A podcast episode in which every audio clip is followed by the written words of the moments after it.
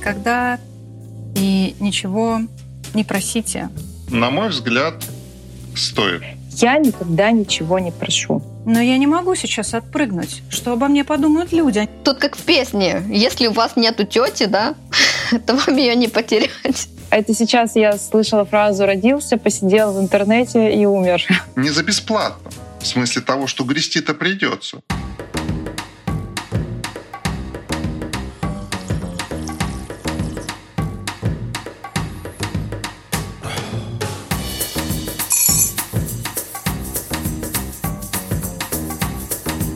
Здравствуйте, дорогие друзья! Вы, как всегда, на канале у Франкла на кухне. И сегодня мы поговорим на тему, я даже сама не знаю пока на, как, на какую тему, но есть одна фраза, очень глубокая фраза, все вы наверняка ее знаете, с которой мы хотим начать. А дальше посмотрим, куда пойдет этот диалог.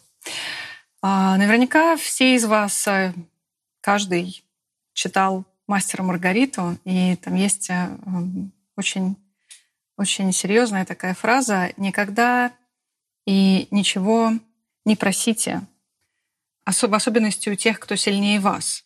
Сами все предложат и сами все дадут. Наверняка вы даже помните, чья это фраза.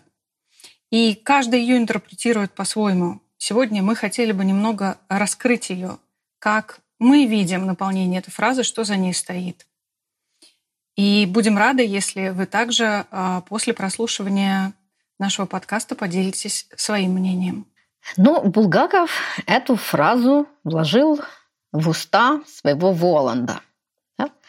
И на многие годы, ну, много я где читала и слышала, что э, эта фраза стала таким девизом независимости и самоуверенности у женщин. Я очень полюбила много женщин. Но при этом нужно не забывать, то есть не рассматривать ее буквально, потому что кто ж произносит эту фразу?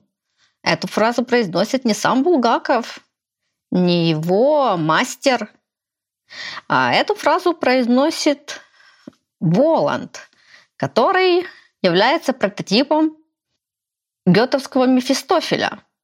Ну, попросту сатаной, да?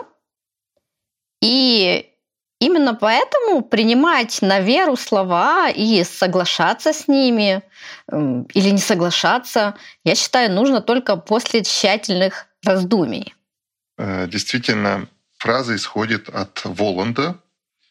Воланд — это что-то, что исковеркано, что перевернуто. Да? То есть он перевер... переворачивает некоторые смыслы, и фраза, она такая очень интересная на самом деле. То есть каким силам человек обращается или просит у каких сил чего-то для себя.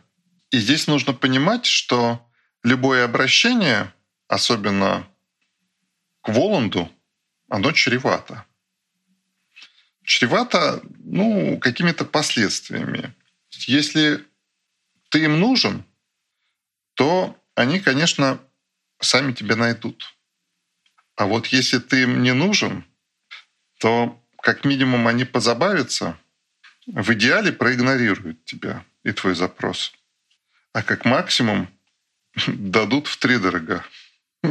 И, в общем-то, наверное, в «Мастере и Маргарите» это так или иначе проигрывается. Но если смотреть немножко шире, не только вот в разрезе «Мастера и Маргарита», а вообще, когда человек обращается ну, к чему-то высшему, да, каким-то силам, кто-то к Богу, кто-то к Вселенной, кто-то к каким-то структурам, которые могут э, иметь какую-то власть, то это хороший вопрос. Стоит ли обращаться? На мой взгляд, стоит. Но нужно понимать, к кому ты обращаешься. Если это структура, которая ну, то есть любые силы, они, любая структура, она преследует какие-то свои интересы. И когда ты к ним обращаешься за какой-то помощью, надо понимать, что они свои интересы будут блюсти и как-то проявлять. Если только это не какой-то, я не знаю, божественный план и такая сила, которая, ну, условно можно назвать Богом, да, который максимально экологичен, ко всем и вся. Миш, вот ты вспомнил, раз уж вспомнили про Бога, тут вспоминается диаметрально противоположная фраза из Евангелия, да, от Матфея, что просите, и дано вам будет, стучите, и вам откроют. Ибо там всякий просящий получает, а идущий находит, и стучащему открывают. Э, то есть, как бы, э, да, тут можно сказать, что две разные силы, и две разные силы как бы по-разному говорят, кто к чему больше склоняется. Хотя еще, э, как по мне, то где-то, кто задумывается об этих фразах, можно в некоторых случаях и одну, и вторую трактовать по одному. То есть добивается тот, кто ну, сам, сам идет, сам стучится, мне кажется, что э, в фразе Воланда тоже ж не было такого, что он э, сказал, ну так как бы если перефразировать, когда многие думают, что просто все сами дадут. Я такая прекрасная, мне должны все дать и так дальше. То есть как бы села там у окна, накрасила бровь, да, и жду там, пока там принц приедет на белом коне и мне там что-то даст. Мне кажется, что тут, э, э, же кому там Воланд обращается, Маргарите, это такая харизматичная женщина, да, непростая женщина, которая тоже там может сама чего-то добиваться. Мне кажется, что и в одном, и в втором случае это подходит, э, что просите, что не просите, но сами это тоже что-то делаете. Когда ситуация готова к проявлению, то события, они как будто бы сами складываются – ты вроде бы какое-то делаешь движение, а у тебя прям вот раз, раз, раз, раз, раз, и как пазл все складывается. Когда все готово, все и так происходит. А вот когда не готово, тогда все и не происходит. Может быть, это еще про то, что не надо проявлять какое-то свое эгоистичное желание, а нужно пытаться услышать к чему готово окружение, и это проявлять.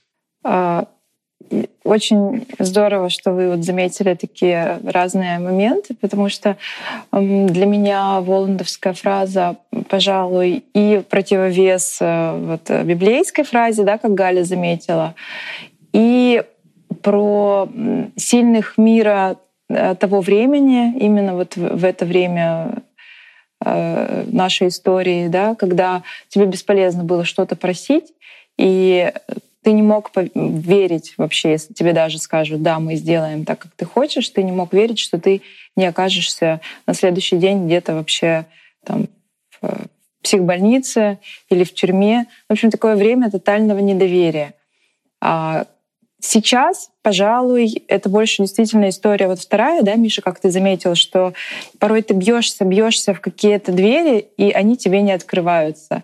А потом раз, и двери рядом открылись для тебя, и ты понимаешь, что просто, ну вот время пришло, да, бывает такое, что вроде ты проактивный, ты там идешь вперед, ты чего-то там хочешь а, ускорить, но у тебя ничего не получается. Ты думаешь, да что ж такое?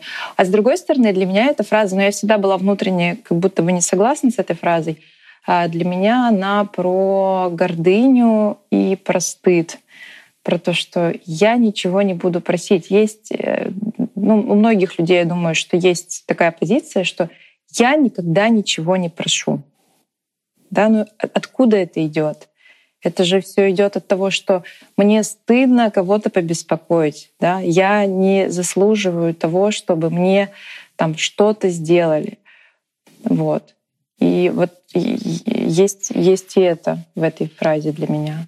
Интересная очень, ребят, версия. Вы знаете, я даже никогда не думала так широко над этой фразой. И первое, что мне всегда приходило в голову, с Аленой очень созвучно, это как раз антипод в общем-то, а, говорящий про нашу гордыню, про то, что а, действительно а, в каких-то ситуациях, даже когда уже нужно, но вот это наше раздутое эго не дает нам сделать шаг, потому что ну как же так, я буду нелепо выглядеть, я не буду просить. И я, я помню, у меня были в жизни такие ситуации, когда, в общем-то, самым хорошим, здравым э, жестом было бы сделать какой-то шаг, обратиться за помощью. Но это давалось очень тяжело, потому что я буду выглядеть в глазах каких-то людей не такой, как я себе представляла. Ну, то есть там целый балет внутренний разыгрывался. И вот это эго, оно меня останавливало фактически, э, уничтожая меня, метафорически выражаясь. И я приведу даже такой пример, который мне рассказывал как-то учитель. Когда он шел по улице, это был Питер, зимний, из крыши очень много сваливалось льдинок разных. Ну, вы помните вот эти вот случаи, когда даже людей насмерть убивало. И вот он говорит, я иду по улице, я слышу съезжающий лед, вот этот шорох, прям огромные глыбы. И он говорит, и я иду, и я вот ловлю себя на доли секунды. Но я не могу сейчас отпрыгнуть. Что обо мне подумают люди? Они подумают, боже, ну что за придурок? Посмотрите, как он отшатнулся. Ну, может быть, меня пронесет. Ну, то есть он подвергает себя в этот момент такому риску, он подвергает свою жизнь этой опасности, фактически эго его убивает. Потому что мне важнее выглядеть сейчас достойно и быть прибитым этой глыбой, но не отойти. В итоге в последнюю секунду он отпрыгивает, и эта льдина ему очень повреждает ногу, всего лишь ногу. Это был очень хороший урок, который он надолго запомнил, и мне он тоже очень запомнился. Вот это такой пример, когда эго рулит. И для меня вот эта фраза как раз про гордыню. А ведь это еще боязнь отказа. То есть одно дело бояться попросить, да, другое дело бояться еще, что тебе откажут. Ну, это, наверное, из той же оперы, как ты будешь выглядеть, когда тебе отказали. Непереносимость фрустрации возникает. Ну, я бы еще сюда добавил боязнь последствий, потому что тебе дадут но будет испрошено или не то дадут, а как, если это не то, что я заказывал? Ну, то есть это тоже про, про ответственность. Мне это очень знакомо, потому что у меня было это прям с детства, даже не знаю, я не могла ничего просить. И прям до сильно взрослого возраста вот я не могла просить. Вот прям это было про меня. И много в жизни было поэтому каких-то непониманий и обид. И я вот думала, так, там, но они сами должны понять, что, что мне это надо, да? А почему не понимали? Не знаю. Ну, иногда там, да, понимали, иногда нет. Когда только вышла замуж уже, и муж, была у нас ситуация такая, когда я сказала, ну я же я не могу просить. Он говорит, так можем мы это обговорить вообще? Ты могла мне это сразу сказать? Как бы? И с, с тех пор я как бы я поняла, что просить это не стыдно, это неплохо, то есть как бы ты хочешь получить, ты можешь попросить. Ну, откажут, ну, откажут, ну, по голове-то не дадут. И вот лет 10 я умею просить, а до этого нет. Это еще какие-то установки были с детства. То есть так как меня воспитывала бабушка, она была ну, жили мы, да, ну, конечно, мы уже попроще жили, а она то послевоенное время, она как бы, да, дитя войны, отец, который пропал на фронте, и мать сама их подымала с сестрой. И вот она всю жизнь вот привыкли, закаленные, быть сами всего добиваться, никогда ничего ни у кого не одалживали. Я помню, до, до последнего никогда, ни, ни копеечки, ни у кого. И я так тоже приучилась, и я должна достичь всего сама. Вот. И было, конечно, с этим было очень сложно. Если в Библии сказано «просите, и дано будет вам», это вообще о чем? Для меня это о том, чтобы... Ну, то есть это не вопрос просьбы, а это вопрос проявления себя. То есть я заявляю в пространство что-то. Я хочу быть таким-то. Мне нужно вот это. И каким-то образом я декларирую, что я двигаюсь в то направление. То есть я формирую себя, свою линию жизни. А Воланд — это же, ну, как бы обратная сторона, да? То есть это вот нечто, что пытается не дать нам быть вот тем, кем мы есть. И он поэтому говорит, не надо просить. Не надо, не проявляйся, не свети, будь как все. Тише воды, ниже травы. А может тут, э, мне кажется, что еще где-то он пытается внушить Маргарите какую-то идею фатализма какого-то, что желание отдаться на волю случая. Ну, дадут, не дадут. Зачем просить? И тогда мы переходим на такую немножечко буддистскую тему, что любое желание, оно э, по себе несет и обратную сторону разочарования. То есть в любом желании есть обратная сторона страдания. Не хочешь страдать, не желай. Тут как в песне. Если у вас нету тети, да, то вам ее не потерять. Но если вы не живете, то вам и не умирать. Но мы-то живем. У нас уже нет выбора. Ну, здесь понятно. Просто ты можешь жить... Э, э, помнишь, как про свечу, да? Ты можешь жить насыщенной жизнью, гореть, а можешь просто существовать. Ну вот я к тому, что ты, если уже родился, то у тебя а, как будто бы нет выбора. То есть э, ты уже родился, ты уже должен проявляться, как ты вот Миша заметил, да? А, э, не обязательно, не обязательно. У меня дядька говорил, народився, наробився и допомер. Вот, вот и вся история. Это сейчас я слышала фразу «родился, посидел в интернете и умер». это жизнь современного да, человека. Да. ну, то есть, а кто ты? Что ты сделал для этого мира? Как ты себя проявил? Через что? Через какие вещи? Да никак. Просто плыл по течению. Ну да, как овощ. Да, мне очень понравилась эта трактовка твоя, Миша что «просите, и дано вам будет» — это и про проявление, что ты показываешь себя, ты uh-huh. вроде бы ничего не просишь, да, но тем не менее ты как будто просишь у мира так активно и говоришь о том, что тебе надо. И мир тебе действительно дает. Ну, то есть это же логично, если не показывать себя, не показывать, что тебе надо, то ну как тебе дадут? Ну, может быть такое, да, счастливый случай. Uh-huh. Но я думаю, что это там, не знаю, один процент из ста. Да, это то, о чем, собственно, вы начали говорить, про авторство. Про то, а какую роль ты в своей жизни сам играешь, а как ты заявляешь о себе мирозданию. Да, мне кажется, это как раз про то, что ты запрашиваешь, чтобы сложились обстоятельства, дали тебе возможность вот попасть туда, куда ты хочешь. Не за бесплатно, в смысле того, что грести-то придется, но просто когда это складывается, то все начинает вот получаться. И это как будто про это. Поэтому, ну, просят в небеса, да, то есть, чтобы хорошего мужа, там, я не знаю, здоровья. Ты покажи свое намерение, да, как говорится, под лежачий камень вода не течет. Да, да. И на этом все, типа, отметился. И здесь есть, да, Миша, здесь есть обратная сторона, когда мы только приходим просить. Ну, то есть свечку поставил, и ушел довольный, что ты якобы все сделал. Да, нужно два шага сделать. Первое — это сделать некую интенцию, намерение. Я хочу туда попасть, заявиться. А второе — это делать действие по отношению к этому «хочу». Ну, то есть своими действиями ты как бы открываешь себе коридор этих возможностей, и тогда ты просишь, но ты идешь. То есть вот без этого идешь, без этого движения ничего не работает. И тогда есть шанс, что это все сложится наилучшим образом. Но гарантии никто не выписывает. Но шансов больше. Как говорится, хоть лежи в этом направлении.